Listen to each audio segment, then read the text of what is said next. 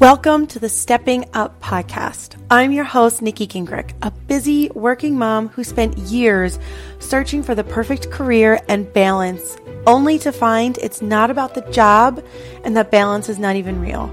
I have found myself in love with personal development, which has led me to leaving my full time job with nothing but a prayer and a ton of faith.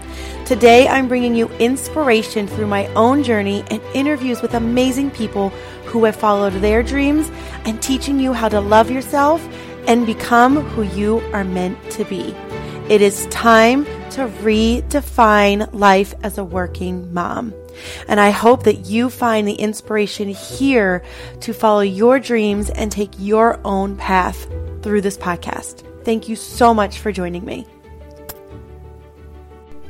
All right, guys, welcome back to the podcast. I am so excited to share with you this interview that I did with Michelle Jewsbury. It is, guys, just, it is deep and it may trigger some folks. We are going to be talking about domestic violence. Michelle is a survivor of domestic violence.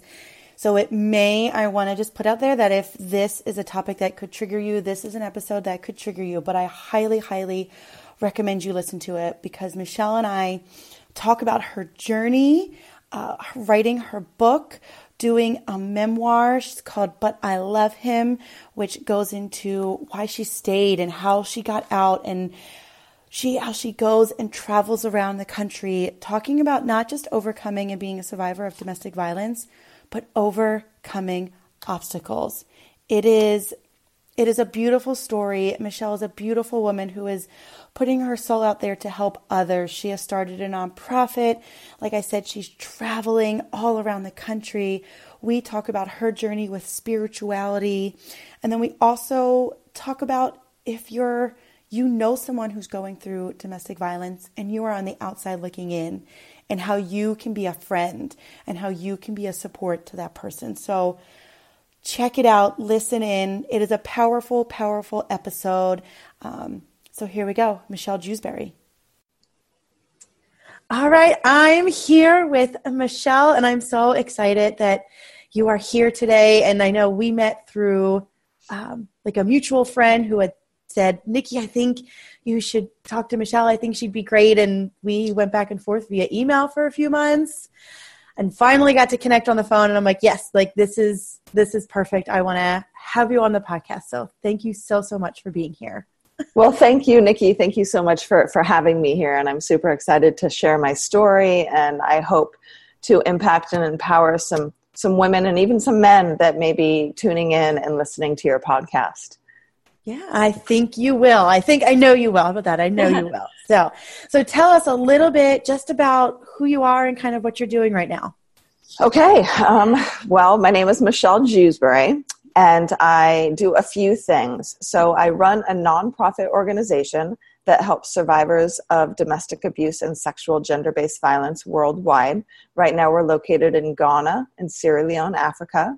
We're a fiscal sponsor for an organization in Nepal, and we're looking to expand to the LA area.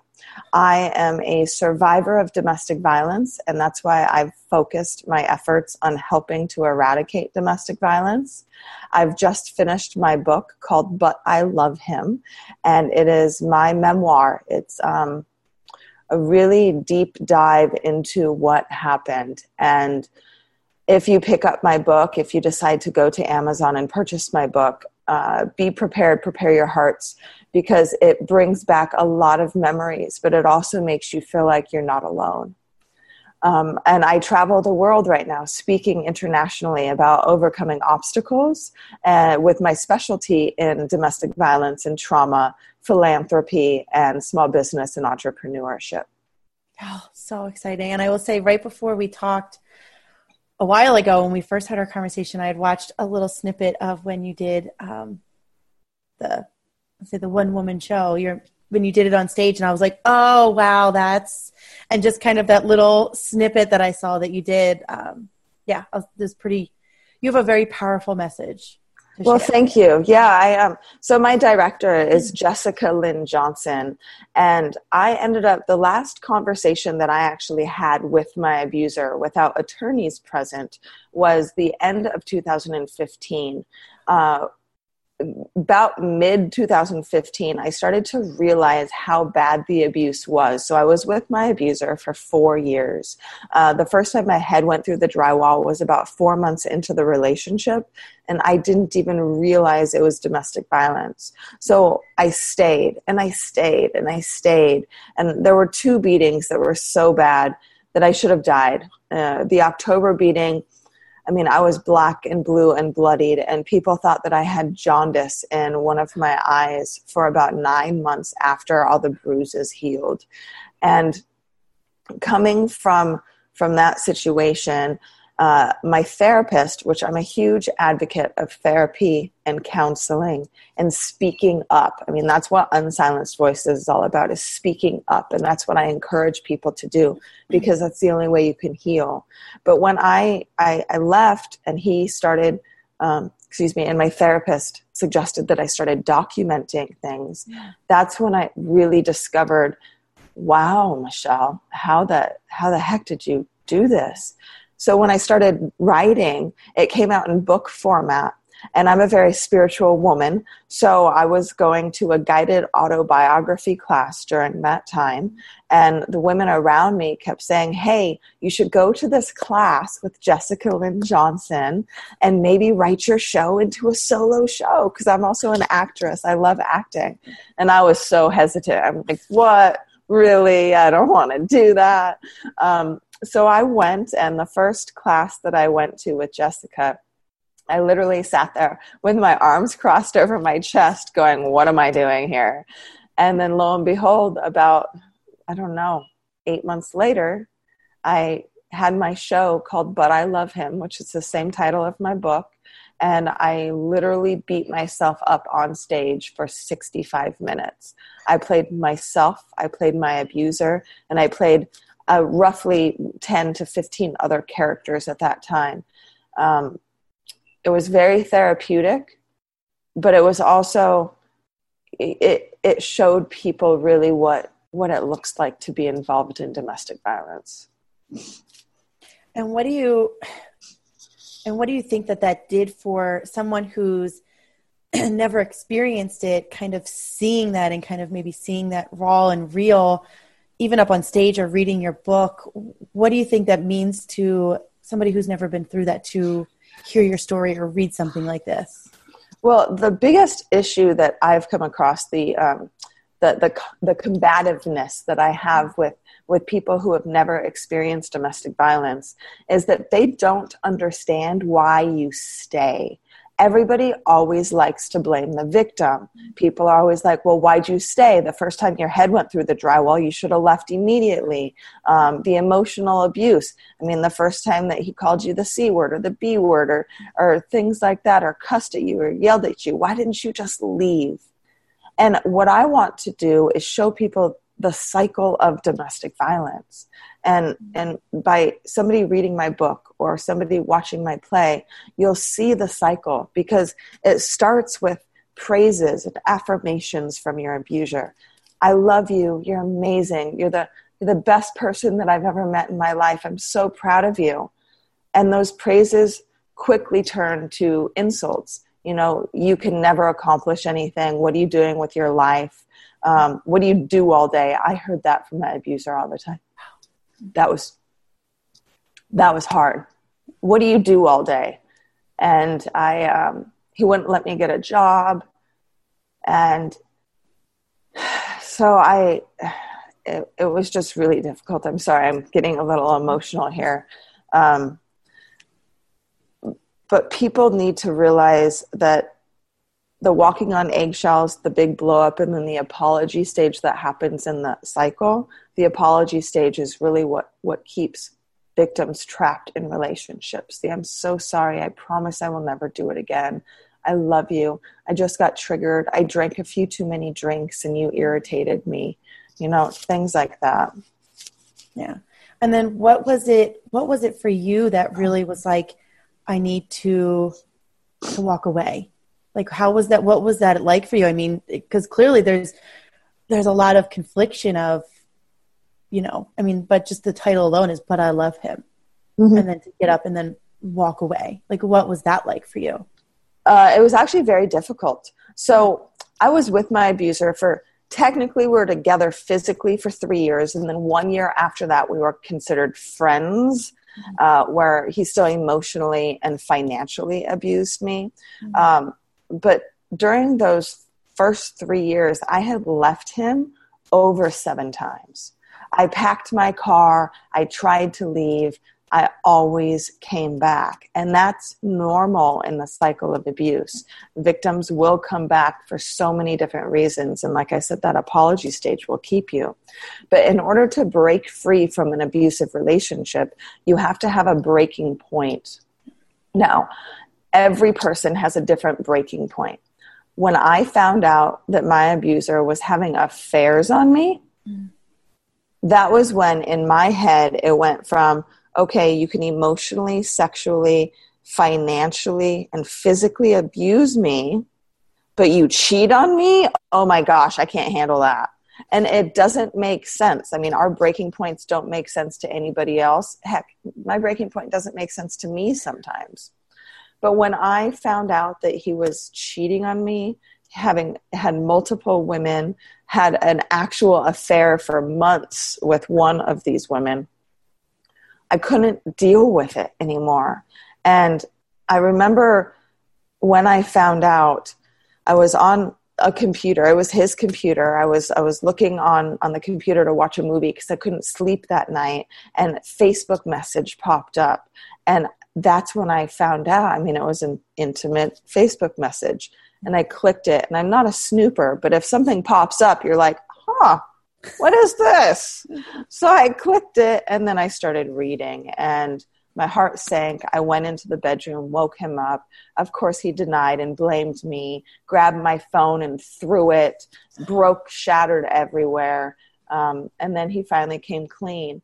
And from that point on, it wasn't the same. I was emotionally distraught. I drank a lot of alcohol during that time, so much to the fact that I would lay on the kitchen floor and he would come and bring a pillow and put it under my head, or he would hold my hair back while I threw up in the toilet. I didn't know how to handle it and I was self medicating. But that was really my breaking point when I started to discover that I needed to get out. So we stayed together for a short period of time uh, after that. And I had gone on my first mission trip. Uh, when I got back from Kenya, he had, um, you know, he had said, you know, maybe we should just be friends. And I remember going to the beach with him and we sat and we wrote what friendship looks like and we put it into a bottle and threw it into the ocean. And then from there, I left and moved back to Los Angeles. And I'm lucky because he let me go. Because oftentimes victims and survivors are stuck and they're trapped because their abuser won't let them go and they have to escape different ways. You know, they need help and resources to escape. But I was I was let go, but he still, like I said, emotionally and financially abused me.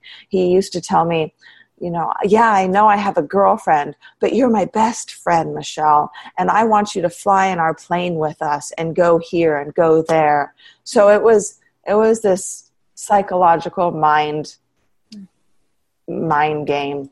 It was it was crazy.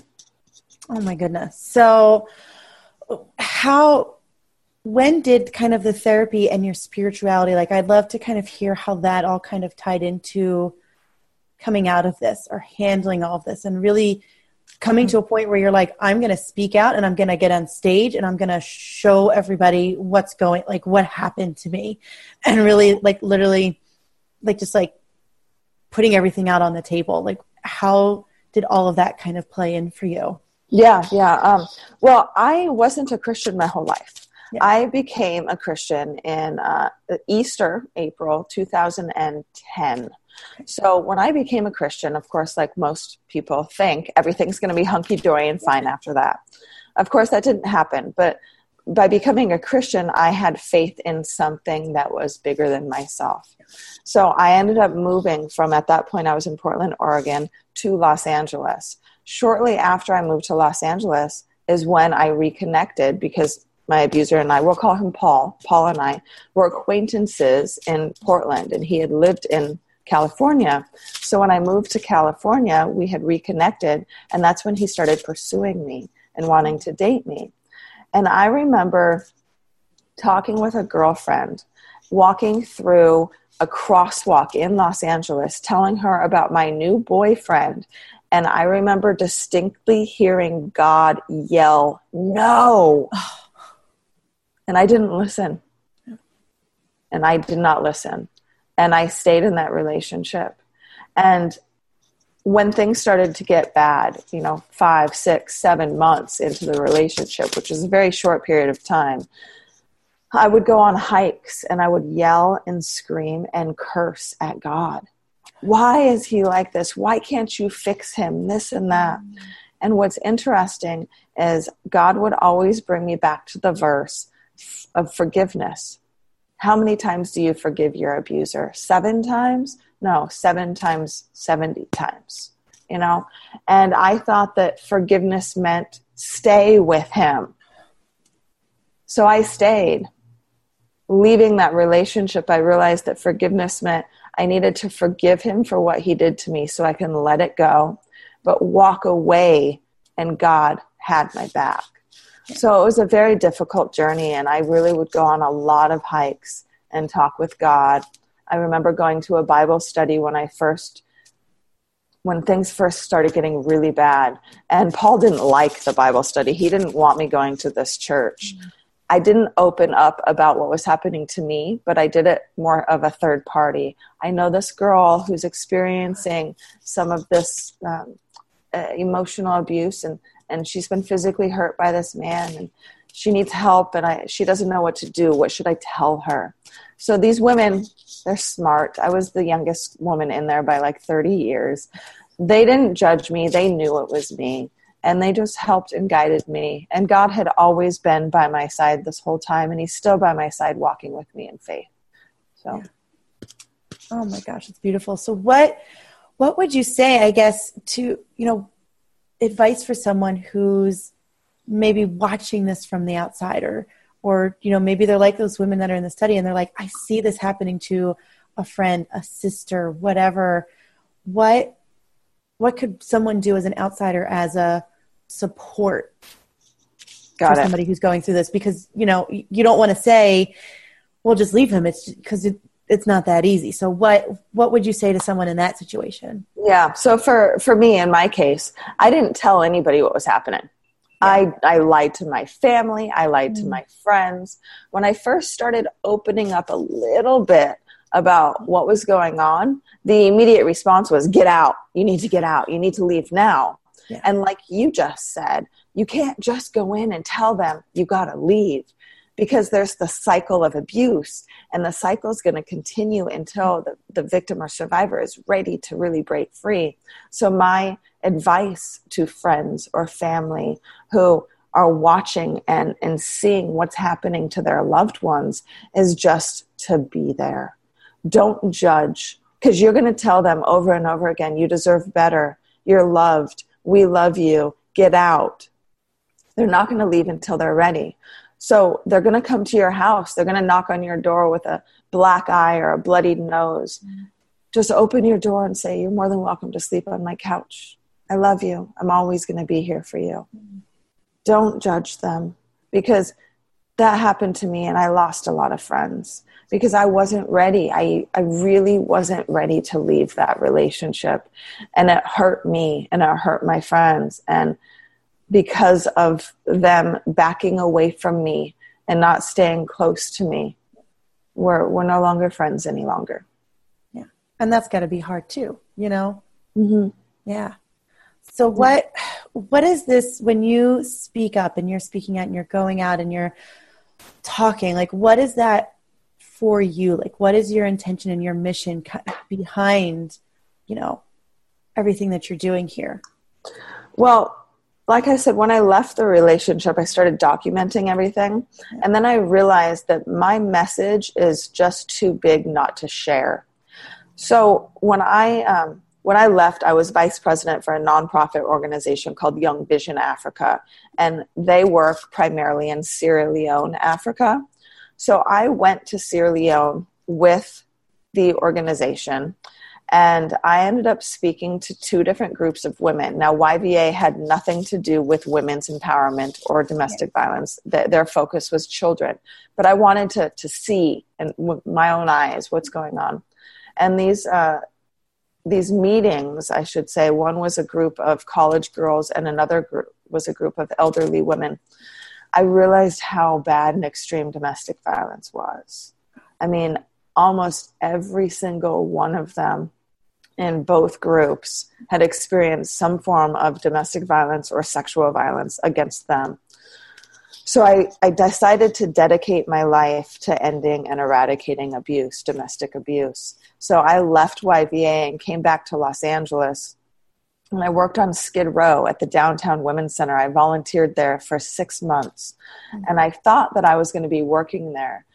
But I, I, it didn't get the job, you know. so I was like, okay, God, I didn't get the job. I've been here volunteering. I'm learning so much about this organization, the Downtown Women's Center. It's a wonderful organization that empowers, impacts, and really helps women off the streets. Mm-hmm. And one over one third of the women who are on the streets on Skid Row are there because of domestic violence.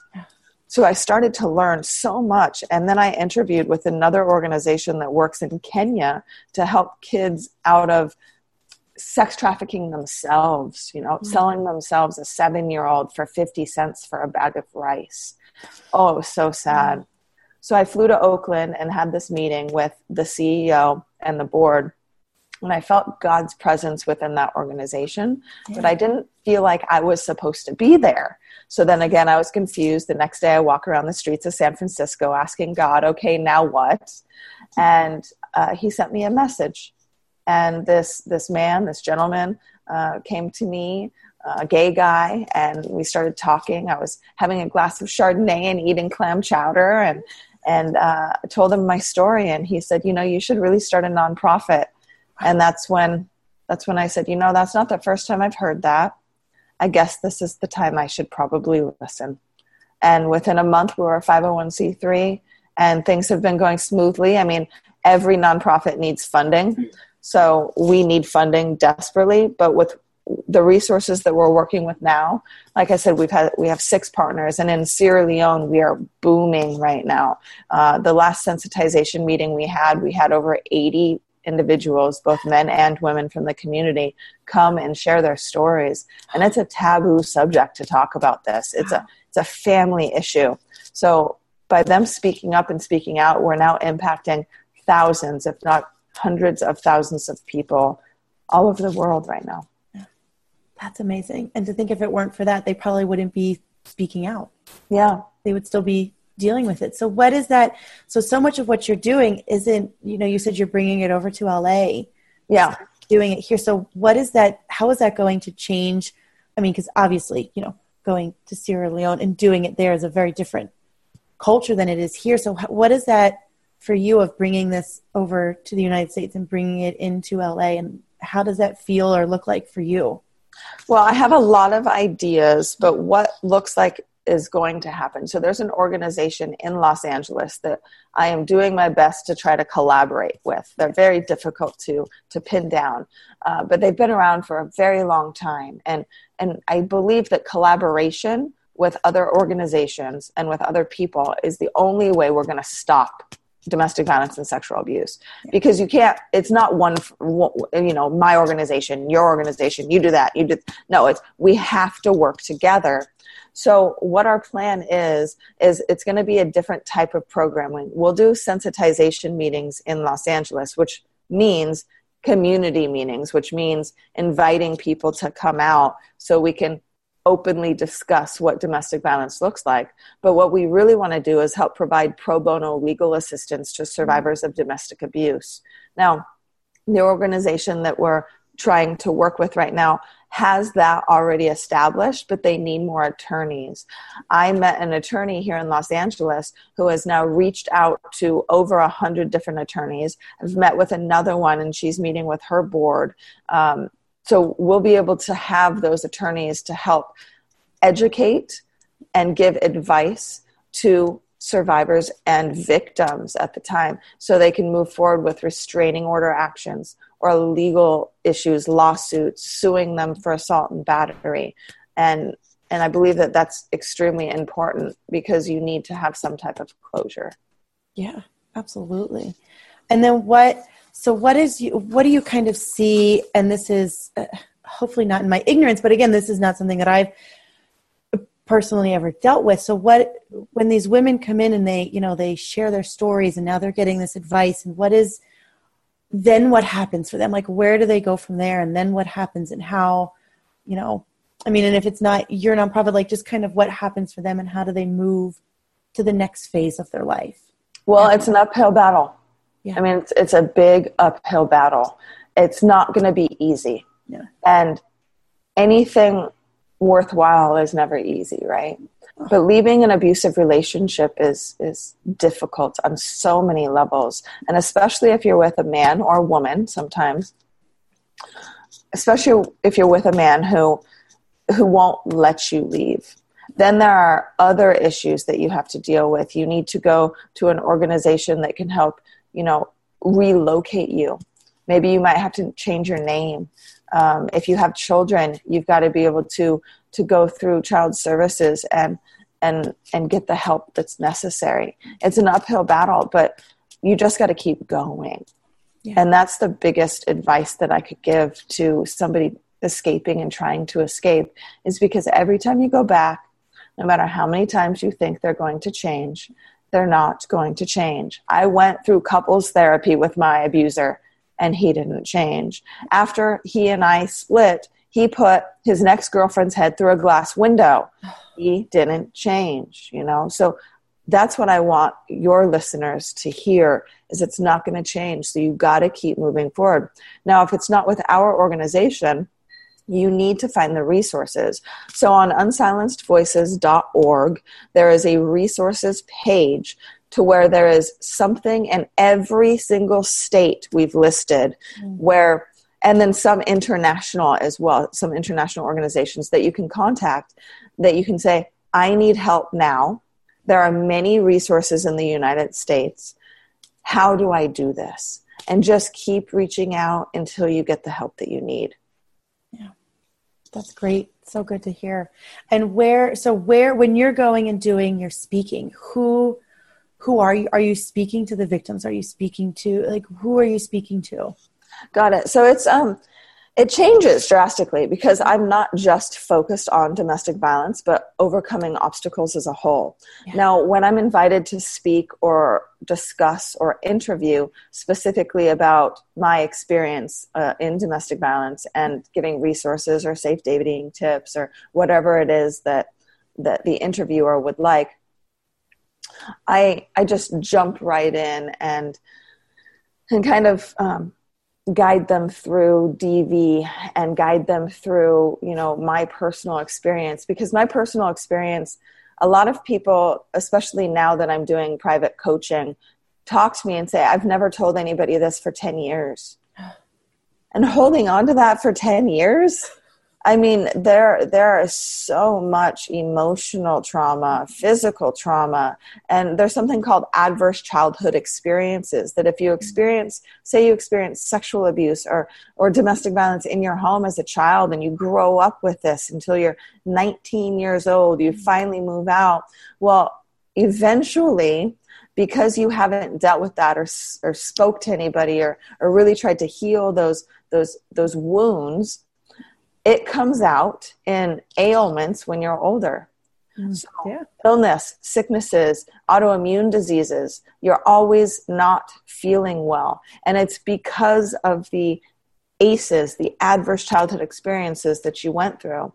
So I, I, I discuss a lot of that. And then, you know, when I go out and specifically talk to entrepreneurs or small businesses or um, or anybody else really I, I focus on overcoming obstacles by using my story because I went through a huge obstacle where I should have died a few times, where where people are, are surprised that I'm I'm doing what I'm doing and speaking out because my abuser is a very powerful man and I'm I was scared. I was really scared. But now I'm I'm just following God's footsteps. So I just use my story to encourage people that no matter what obstacle you need to overcome or that you need to take that next step Yeah. you can do it because I did it. You can do it. I love that overcoming and I think we we look at our obstacles and you think, wow, like kind of what you had to do is so big, and you're like, but I got like this little itty bitty obstacle over here, but yet it's still the same.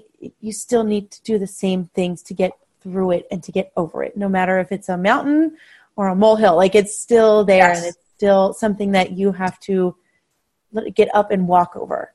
No yeah, matter you, no matter what it is. I mean, we all have something in our lives that we have to overcome, and it's all difficult. I don't care if it's you know if you're trying to match your shoes in the morning and then somebody cuts you off on the road and you're just having a horrible day and you spill coffee all over your shirt that's still a huge obstacle to try to stay positive and and be in the right mindset. And then say you come home and you have an argument with your spouse and your children aren't listening to you and there's still obstacles. Just because I experience traumatic abuse and you may not be experiencing abuse, those obstacles are still something where you need to take steps to try to change and shift your mindset and and and overcome. Yeah. Yeah. And what what tools would you kind of what tools are in your toolbox when it when it comes to those moments because as, as, you were describing i'm like are you in my life because that's pretty much uh, but what kind of tools do you have in your toolbox for those those moments when you're like everything has literally just gone to crap today you know? And like in that moment of like okay i need to reframe or reposition or look at it in a different way. Like so what do you do in those moments? Sit for five minutes. Really take a few breaths and realize life isn't that bad.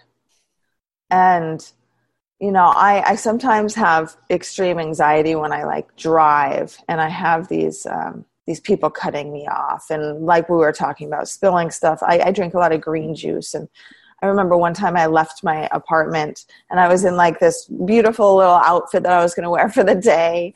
And I, I didn't have a lid on my juice. And I decided to take the stairs. So I opened the door to go down the stairs, and the door came back and hit me in the face.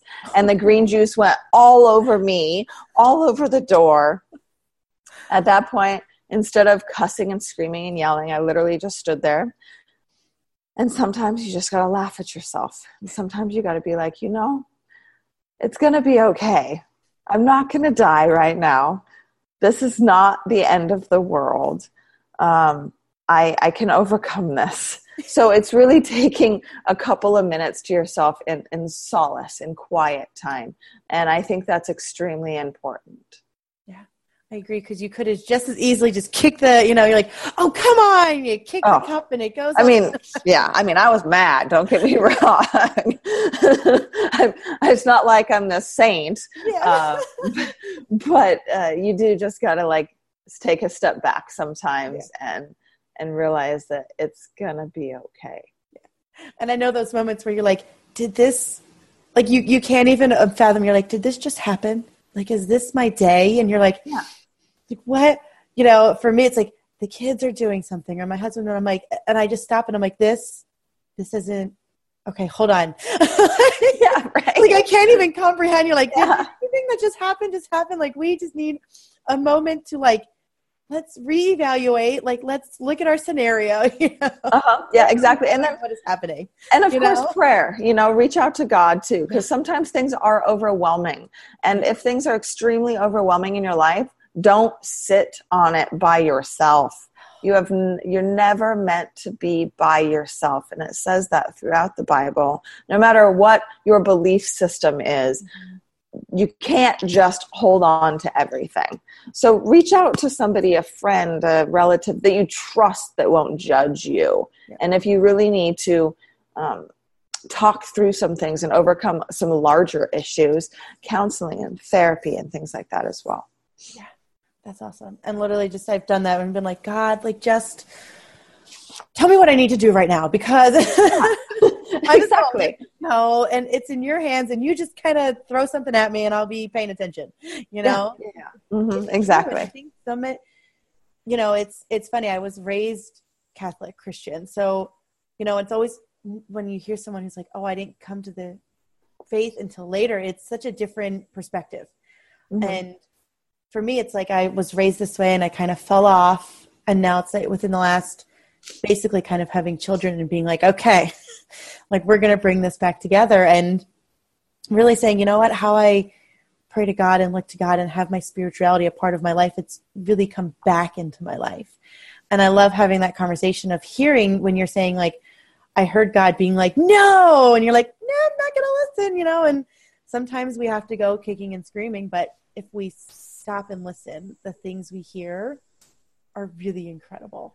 Yeah. Sometimes and, we hear them a few times, but just having that connection of the spirit and saying, oh, whether it's God or whatever it is you believe in, there's something out there that's higher than us. And I think we can all, you know, agree to that. We're not just, you know, yeah. And, you know, that brings me to something I, would love to bring up because yeah. you said, you know, God yelling at you, no, you know, what happened with me. And I, I want, I want people to realize that that no matter how many times you disobey God, He is still there.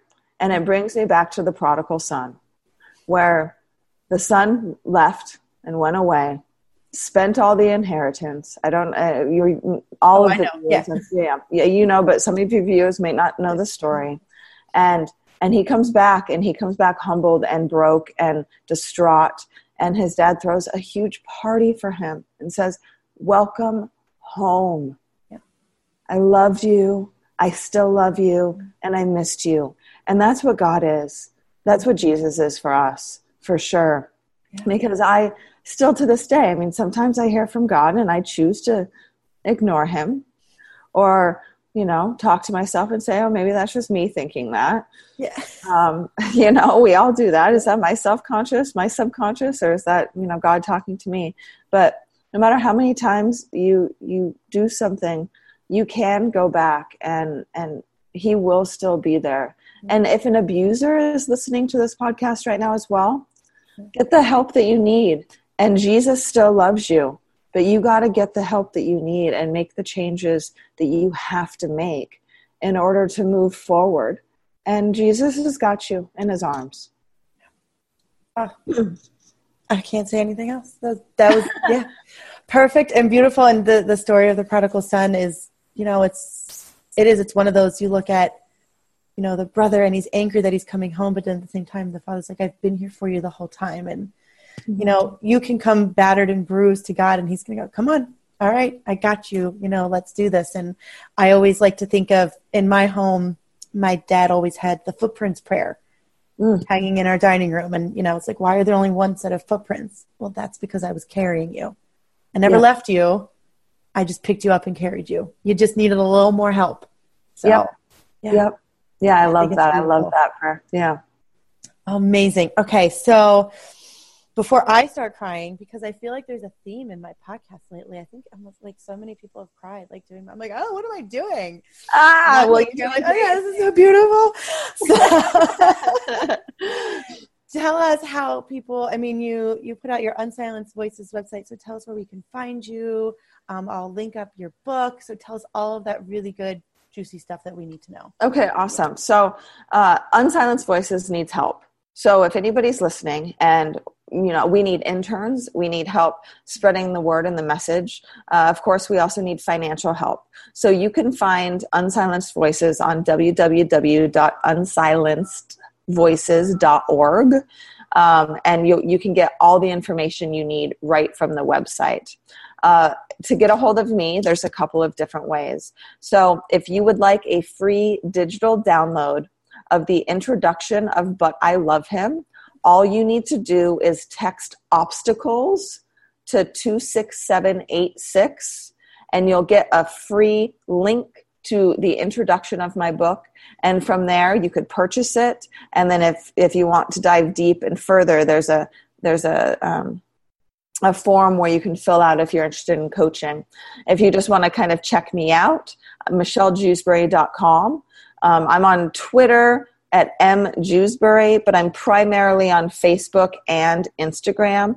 I have a business Facebook page called Michelle Jewsbury Speaks. And then, of course, my Instagram is Michelle Jewsbury. And it's spelled J E W S B U R Y. Awesome. And we will link all of that up. Oh my gosh, Michelle, this was, thank you, thank you so much for stepping out to share your story, for being here on the podcast, for being so open, for doing everything you're doing with your nonprofit and helping um, women who are dealing with domestic abuse and helping just every people overcome obstacles and saying that if you know we can all do it, we can all do it. So thank you. Well, thank you. Thank you so much for having me. And I really, really appreciate this. And, you know, we're changing lives together, Nikki. And that's what matters. Thank you, Michelle. Thank you. Thank you for joining me on the Stepping Up podcast. If you loved this episode, please take a moment to rate and review the podcast on iTunes so that we can share this message with more and more people. Together, let's redefine what life as a working mom looks like and feels like. Until next time, have a great one.